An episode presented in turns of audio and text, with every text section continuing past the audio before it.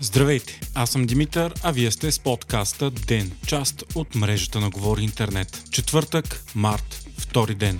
Над 200 души протестираха днес пред Министерството на културата против уволнението на главния режисьор на Народния театър Александър Морфов. Сред тях много известни актьори и театрални дейци. Това е третият пореден протест, след като директора на театъра Васил Василев уволни Морфов заради конфликта му с бившата пиарка на ДПС Велислава Кръстева. Пред сградата на Министерството се чуваха изкандирания вън ДПС. Министрът на културата заяви, че е изпратил на юрист заповедта за уволнението на Морфов и в случай на нарушение решение, тя ще бъде отменена. По идея на Камен Донев пък започна и подписка с искане за оставката на директора на театъра. На пресконференцията самият Василев заяви, че е уволнил Морфов, за да спаси театъра. Според него в първите му 4 месеца като директор, колегите са били изключително щастливи, но след това са започнали да творят странна обстановка, в която са били притискани. Така той е решил да елиминира конфликта, като махне и ръководителя на пиарите и главния режисьор.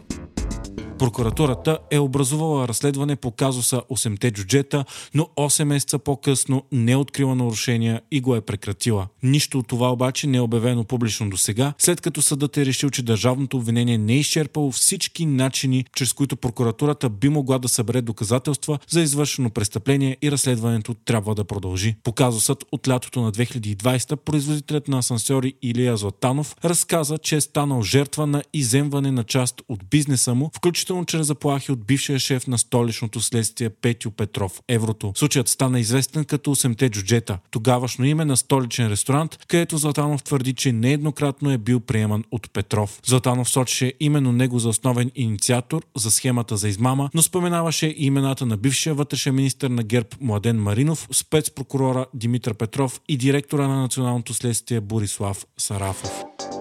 Хиляди хора протестират в Гърция против лошото управление на железопътния транспорт след катастрофата вчера. Загиналите вече са 43, а ранените над 80. Броят на жертвите може да се увеличи, тъй като в неизвестно са 19 души. Протести има в Атина и Солун, откъдето са повечето загинали и ранени и в Лариса, където се случи трагедията. Железничари пък обявиха стачка заради състоянието на железниците, които в много случаи са недофинансирани и в лошо състояние. Министърът на транспорта вече подаде оставка, но това не успокои обществото. Като основна причина за случилото се правителството изтъкна човешка грешка и началника на гарата в Ариса е пратен на съд за непредомишлено убийство. Той обаче отрича всякаква вина.